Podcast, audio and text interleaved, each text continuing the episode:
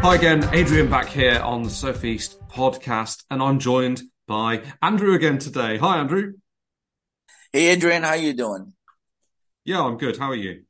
Excellent, thank you. I'm excited about today's uh, topic. Yes, thanks for coming back on. We really need somebody who's got focus on reliability for this one. Well, this is episode 165, by the way. And the reason for getting you on is because we're going to look at a scenario, right? Let's say that you have launched your new product. So you've gone through all of the product design, product development, and, you know, this has taken a lot of time, a lot of money, perhaps, and you've got it selling on the market. Everybody's happy, everyone's excited.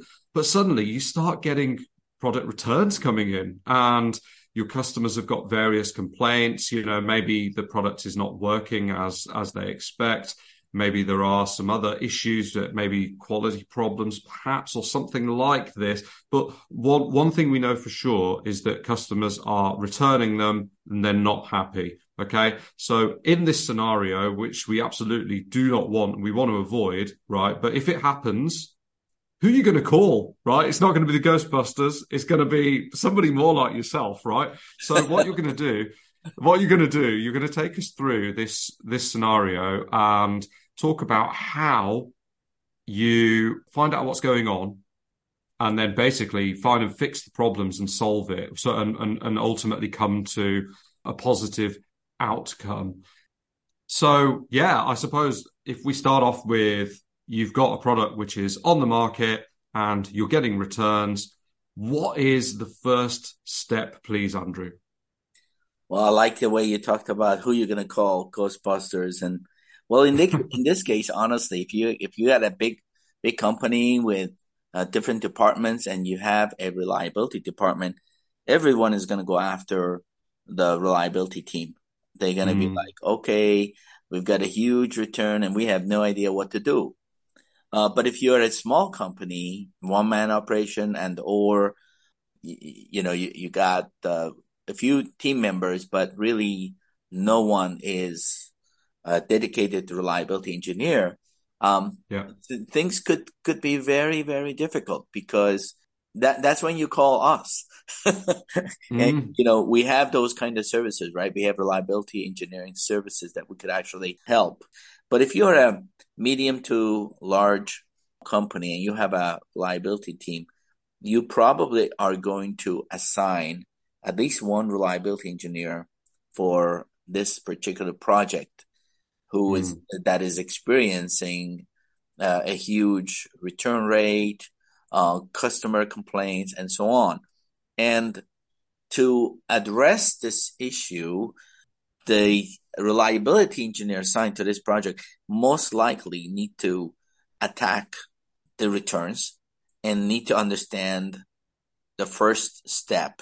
What is the issue? Why mm. are these products are being returned.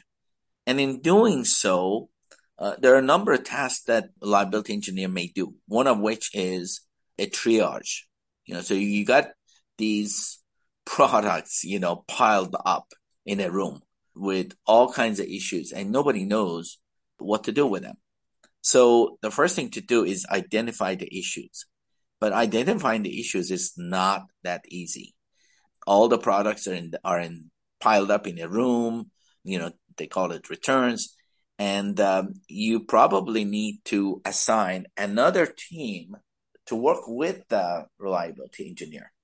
And this team will be c- considered a triage team, a team that is going to separate each one of these failures, uh, whether there are manufacturing related failures, component related failures, and customer complaint return rate, rate related and and and then you go deep dive in those customer returns again the same way whether they are component related manufacturing related and or design related issues if you can identify those.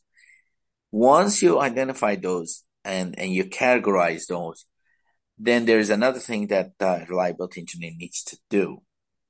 He needs to start tracking the data what is the current, like today's return rate?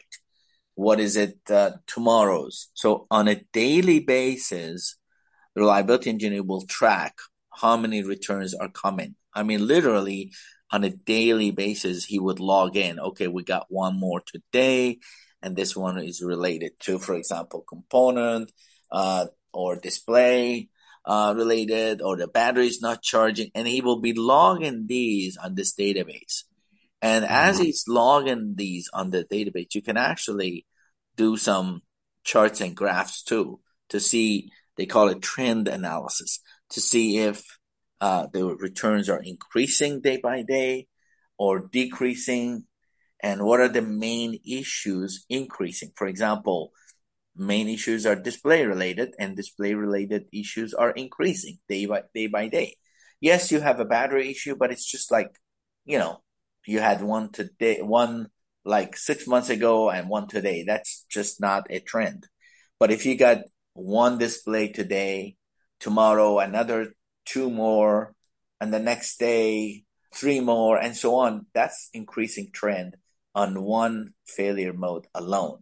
So that will be a mm. very eye catchy type of situation. And basically, reliability engineers' role is to bring out these issues, show to the team uh, that you know which ones are the urgent issues that needs to be attacked and then understand the customer pain points and uh, you know come up with a corrective action plan and and fix these issues. But identifying the issues firsthand is totally critical because you have to come up with data to the management to get management support on actions that need to be taken because maybe management doesn't understand how big the issue is you know, for example, if you've got battery issue, right? Then we're talking about possibility of explosion, fire, loss of property, huge lawsuits as a result of battery. Remember, we talked about in the past, you and I, about what happened when there was a battery issue with one of the Samsung, what was that, mobile phone, I believe. Yeah, Galaxy Galaxy Note Seven. It's the famous case of the exploding smartphone that basically nearly took Samsung down, I suppose. Exactly. So so that sort of issue needs to be headlined within the company to the management yeah. immediately that we have a, a unsafe situation with our product. We don't take care of it, even if it's one time happening in mm. every month. It's still very important issue. So from reliability point of view, the engineer needs to understand, okay, when we're talking about identifying the issue, what are we talking about? Are we talking about a safety issue? Are we talking about an issue that really does not cause any customer pain, just kind of like a nuisance? Or is it a very critical issue like uh, the device, for example, powers down and the customer has no way of powering up? That would be not good. Mm-hmm or the mm. display has lots of lines and you know flickering screen or something that uh, pretty much annoys the customer to a point that they want to return. So those are the issues that the engineer needs to identify. And then actually another thing that would be really good at the end of these, these tasks, identifying the issues is to create a Pareto of the issues. And when you are making a Pareto of the issues, you're basically tallying how many of display issues, how many of the battery issues, how many of component issues, uh, and so on. And then you'll be able to see right away that you've got 80%, uh, well, 20% issues that causing 80% of the problems. Yeah, Pareto. And to, to be clear, you're talking about the Pareto analysis. Correct. Yes. Yeah. And, and in doing so, it will help the design team or a team that is going to address these issues. It would help them to understand, okay, well, I looks like these for, for first three or top three issues or top five issues are the most important ones that we need to address first uh, mm. before you know addressing any other ones if we have time right so yeah. i think that identifying the issue is the first step, but it's also a the most important step on kind of organizing and coordinating the actions to come. Yeah. I, at this point, I'll just jump in quickly, right? Uh, when we have a product that is in the field, so it's being sold on the market to customers, not every issue that a customer faces is going to be reliability related. But is it fair to say that if you do start getting customer returns, for example, they're probably reliability related at this point? Very good question, actually. I think that you're right. Not every return is a reliability issue. More often, um, and, and again, it, it, depends on the product, right? But if, if we're speaking of electronic product, mm. once in a while, customers will receive an electronic product as a gift that they really don't like and don't care mm. for. And they will just return it just because they don't want it, not because there's anything wrong with the product.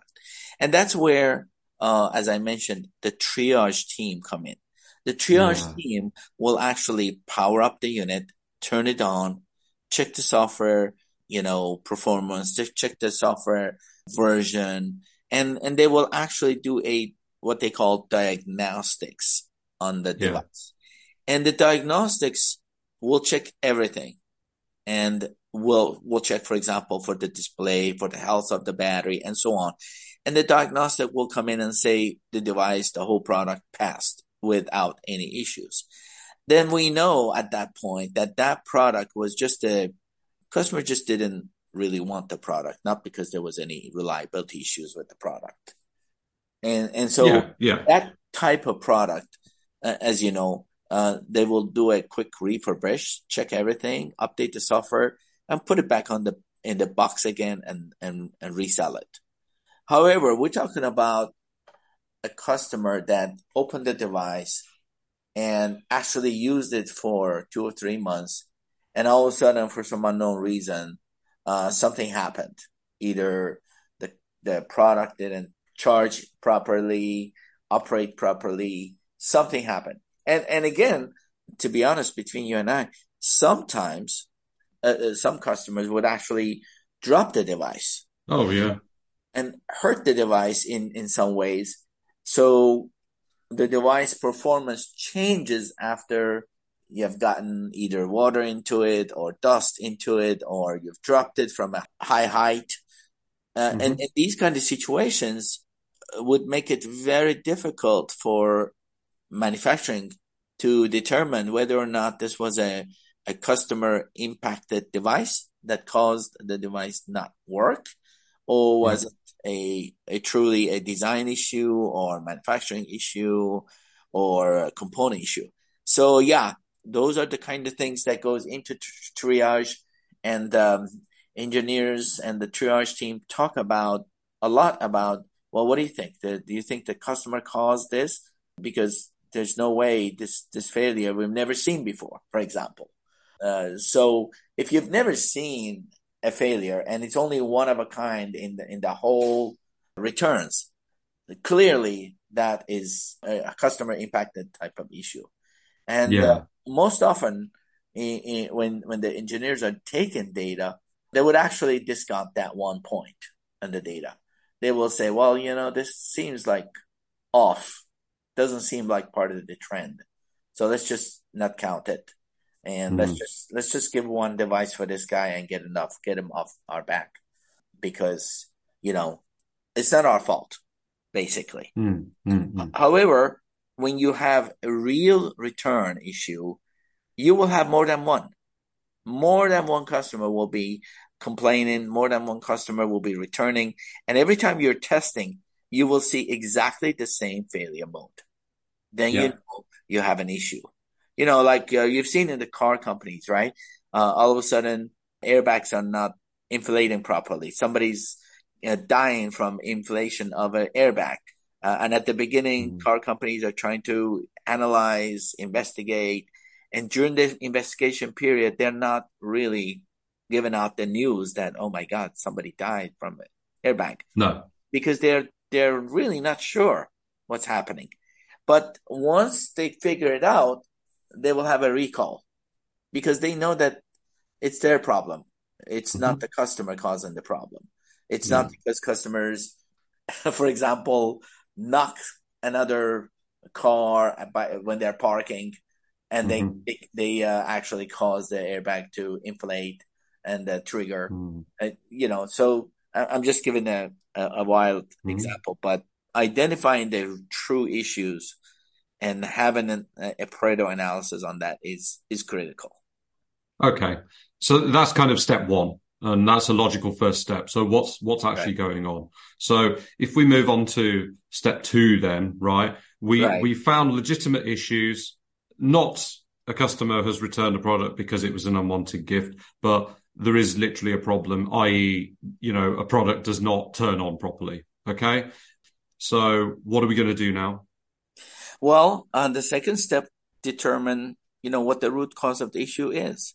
So you've got a pile here that you, you're calling it, okay, it's all, for example, display related issue. There's another pile here. When we, when we say triaging, that's what we're saying. We, we're just piling and categorizing and separating and putting all the issues that are similar in one pile and um. Different issues in another pile and so on.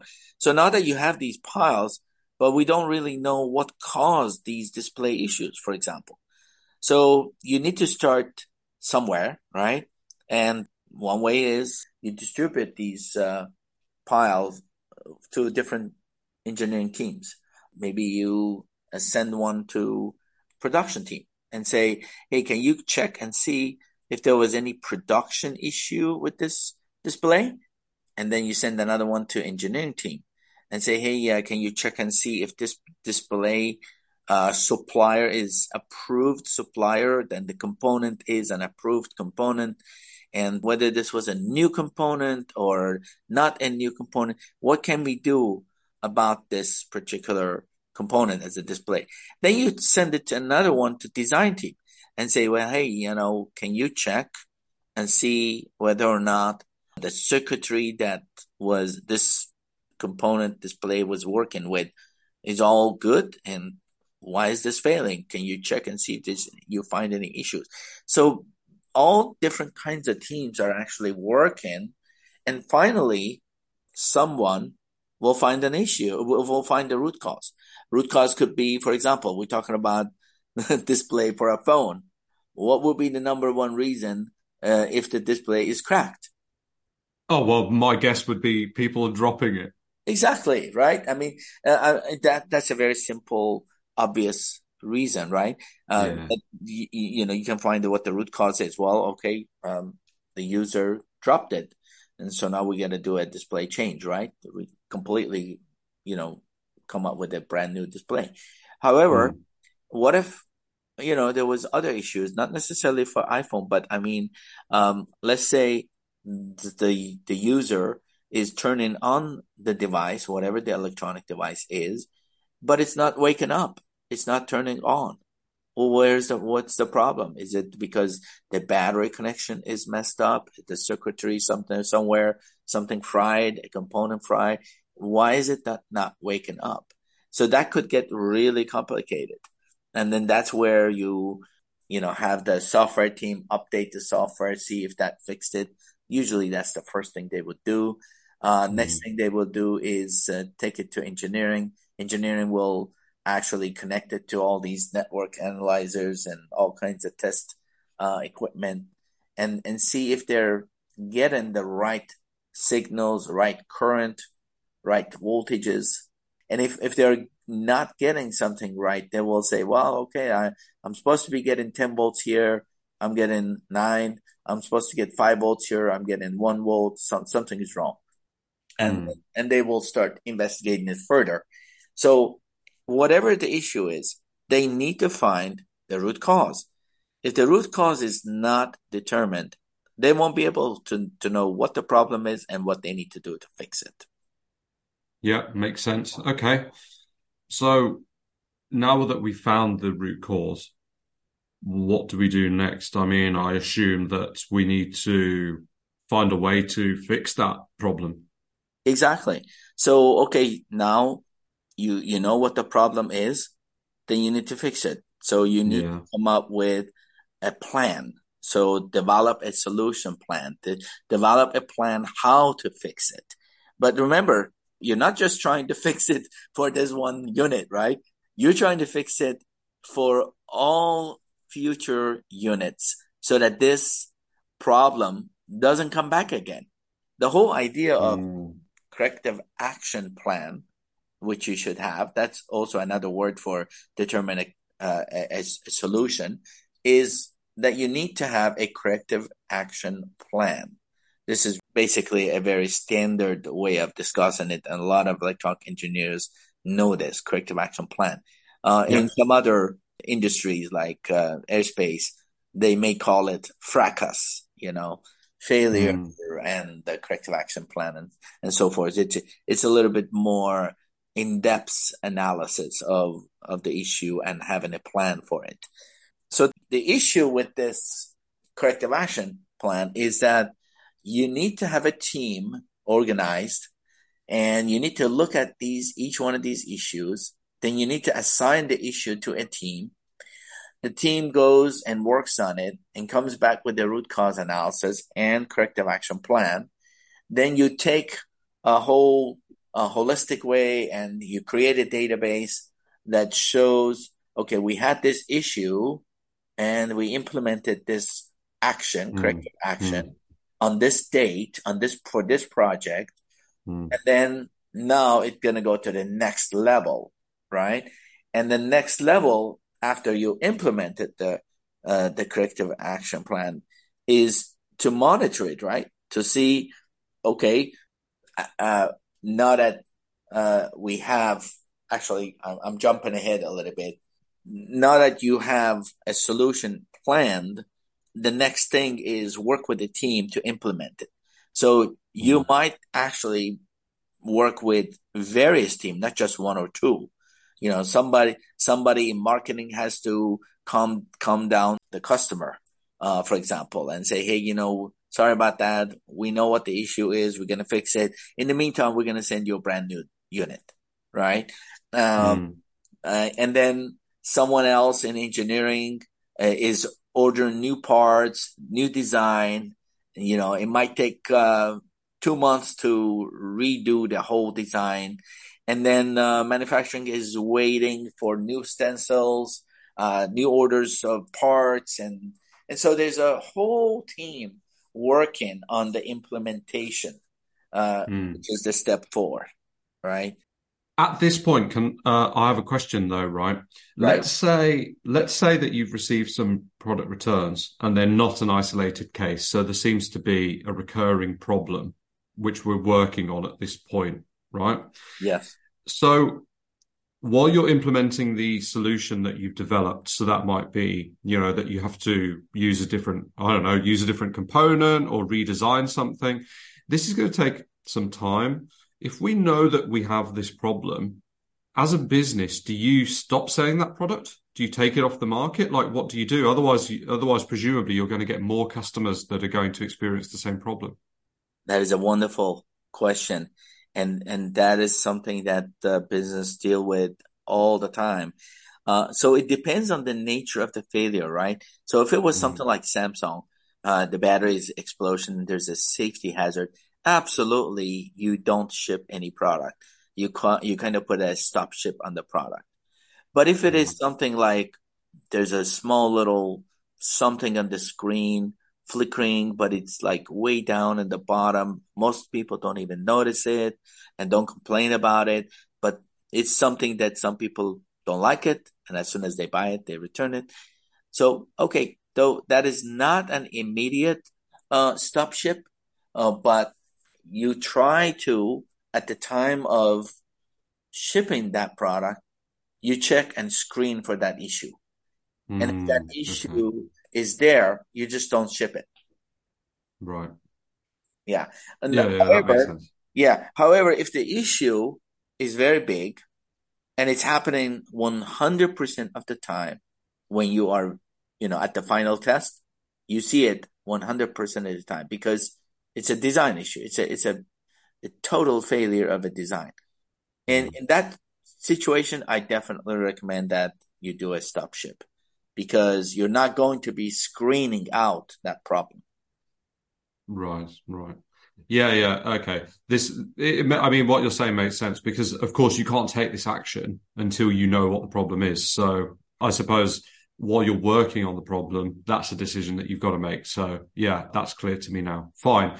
So we we got to you're implementing the solutions that you've come up with. Yeah. So let's let's let's talk more about that. Well, so uh, implementation, as I said, is is um, is probably the the most critical part because mm. it takes a lot of resources in the company, and in some cases, it, it takes a lot of money. You know, you have to reorder, redesign, uh, remanufacture certain parts. It's just it's a huge undertaking, and if you don't have someone knowledgeable, a, a really good reliability engineer who knows how to coordinate these teams and uh, assign actions. And I'm not saying that reliability engineer must do all of these. The, the role of the reliability engineer in this case, and some may disagree with me, and that's okay, um, because different industries have different way of taking on tasks, and, and some reliability engineers are in charge of more responsibility than some others in some in different different industries, right? Like I know yeah. for a fact that in in some airspace engineers, system engineers, they really do a lot, a lot more than in the commercial industry. And so, uh, on the other hand, quality some in some industries, quality engineers are in charge, uh, and they really do a lot. They basically drive the entire product quality, including reliability issues, including uh, field returns and customer issues and so on.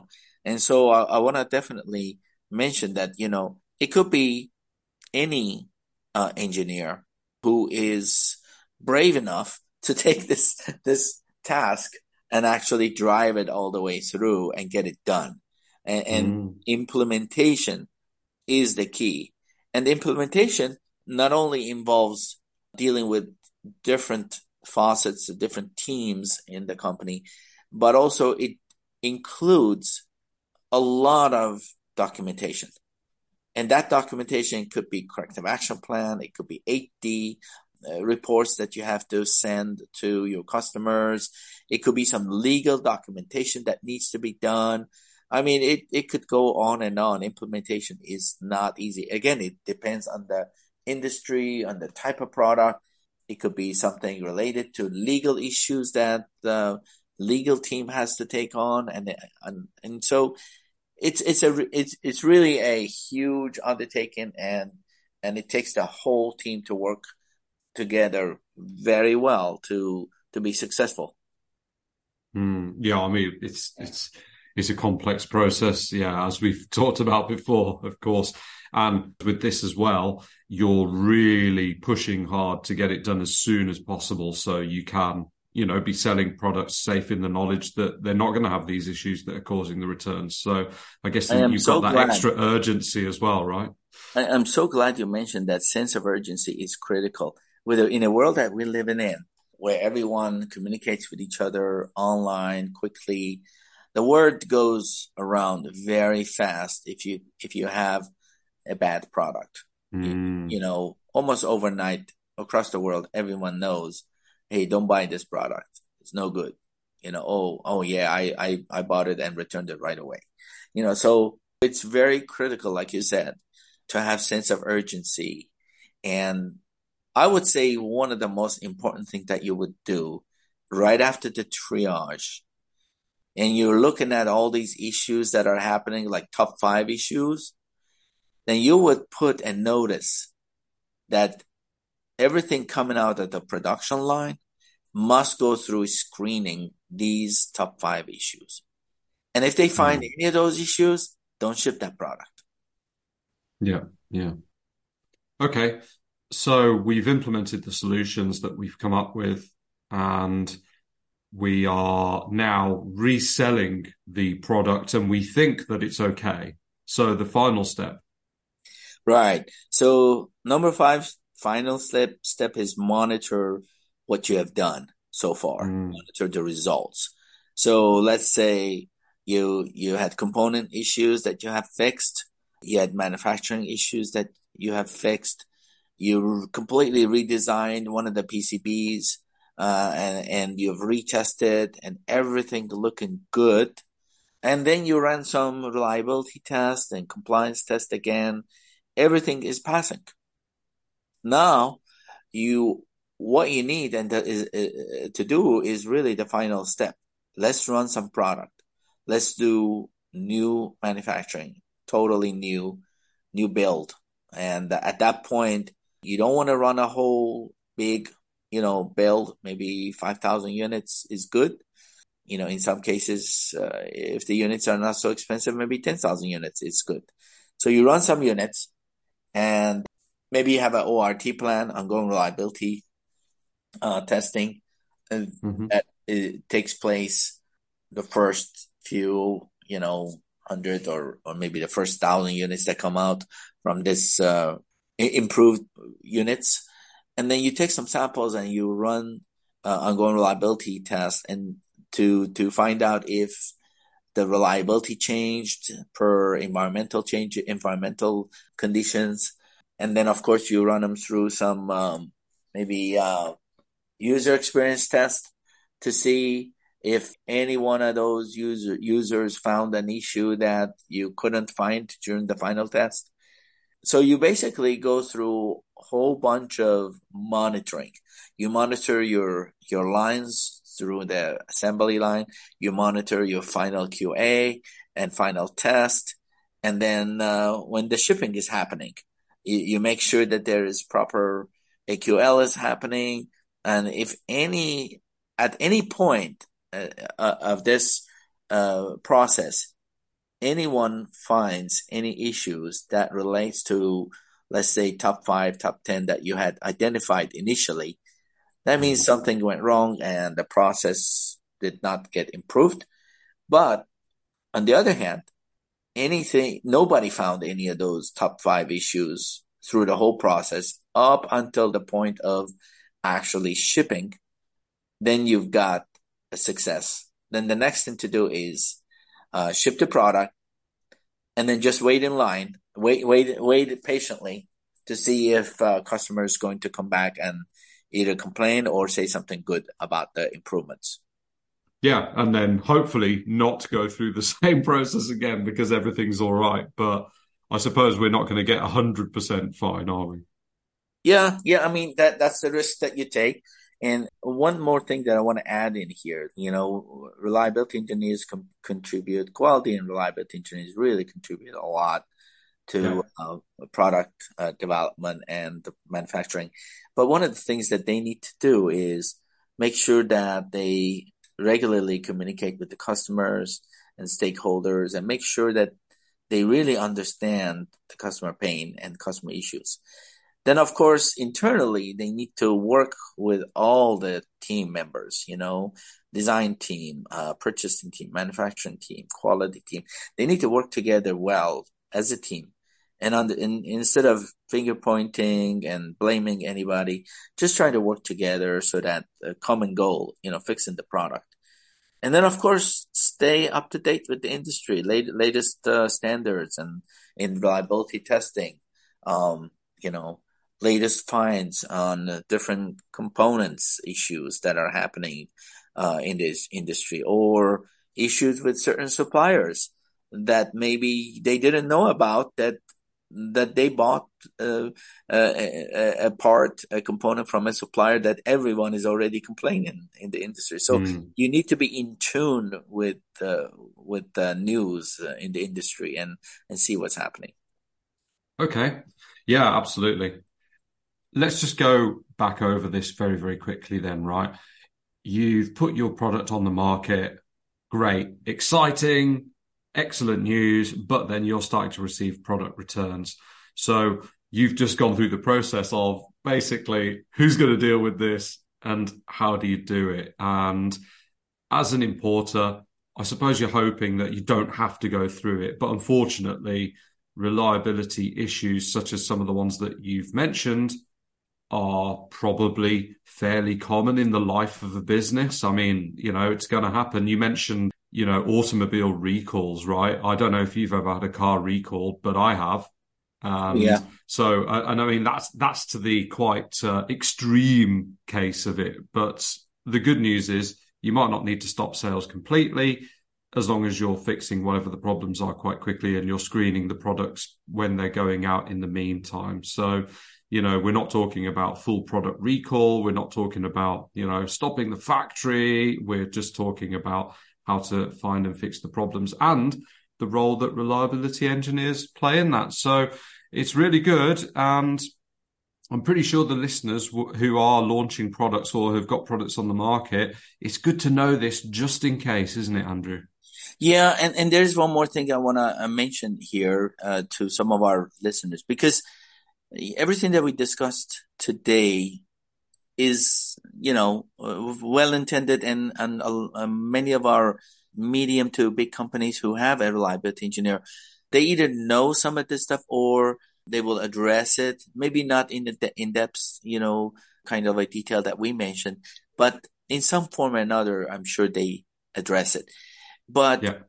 what about some of our listeners that are one man company or a very small team and or they have a team that does not know much about reliability, reliability testing, or even mm-hmm. development tests, and they are doing private labeling, labeling, and they're you know they're buying product from China and just shipping, and all of a sudden they have huge customer complaints. What should they do? Well, in Yeah. those kind of situations, even if you are a medium-sized company, but you you you really rushed to market, didn't do much development testing, reliability testing, or didn't you know have a reliability engineer because you you have a good engineer who's doing a great design, and somewhere in the line you guys said, well, you know, we tested everything, everything passed. Let's just go ahead and ship the product. And now you have a different picture. You know, um, your Mm. customers are complaining, and you have all kinds of issues. What should you do? Well, in uh, Agilian and and so Sofeast, this is exactly why we are here in in China, and we can actually help you do everything that we just discussed today. Perhaps uh, if you got if you don't have a huge amount of you know failures, now we're talking like thousands of thousands of thousands. But if you have a small amount of failures, we could help you with. Uh, when I say small amount, it could be it could be you know you know maybe one thousand or two thousand units returned, something like that. We could help Mhm. you with the triage. We could help you with the corrective action plan. We could help you with uh, identifying and root causing the issues. Of course, these things could, could be time consuming, but you know you didn't do your homework before you ship the product, so you have no choice now. Uh, basically, your options are limited right now. You can either basically shut down the company and don't ship nothing, Yeah. or Yeah. or call us and and we'll help you. Right. Well, when we talk about doing it, though, you know, this sort of remedial work is ultimately more cost effective than continuing to suffer from product returns and reputational damage and, you know, the, the, the costs of fulfilling your warranty and all of the rest of it. But ideally, yeah, we want to avoid it by going through extremely thorough reliability and quality testing and compliance testing before we even put the product on the market. But accidents happen. They do slip through the net, and that's the scenario that we're talking about here. You know, Yeah, I, I mean, I want to. I want to make a point here. If you have a serious issue that could be either a Yeah. safety issue, battery issue, or something that is going to tarnish, like you mentioned, your image, brand image, Mm, those are the kind of things that cost a lot because it's serious stuff. But if if they're small, uh, annoying things and or things that yeah, you, you know, you know that the customers are not happy, but the percentage of the returns are low. You know, you're getting maybe uh, let's say five to ten percent. It's that's not really low. Don't get me wrong, but yeah. you know, if your volume is low, five ten percent is not huge. Uh, but if your volume is high, even one percent is a lot. So it depends on your volume, and it depends on the complexity and and the seriousness of the issues. And you know, it could be something really easy that we could fix, and not cost much. Uh, yeah. It could be something really uh, hard to find or important and serious issue that maybe you have to completely redesign your entire uh, product, and that could be costly. Mm. Yeah, absolutely. I understand. So, good reminder to everybody. And although we we hope it's not going to happen, if it does, now you know what to do and who to call. exactly. Yeah, and it's it's not the Ghostbusters, by the way. It's the reliability engineers. So, so yeah. Okay. Thanks, Andrew, for coming on for this one. Helpful advice. And as ever, we will be back with another podcast episode next week. Thanks again for listening to this podcast brought to you by the Sofeast Group. We're on a mission to provide you with everything you need to manufacture effectively in Asia, including inspections, auditing, new product development support, contract manufacturing, 3PL warehousing and fulfillment, and much, much more across Asia's key manufacturing areas. Visit us at sofeast.com, that's S O F E A S T.com, to learn more and get help. If you've enjoyed the podcast today, please do rate, review, and share because it will really help others discover us too.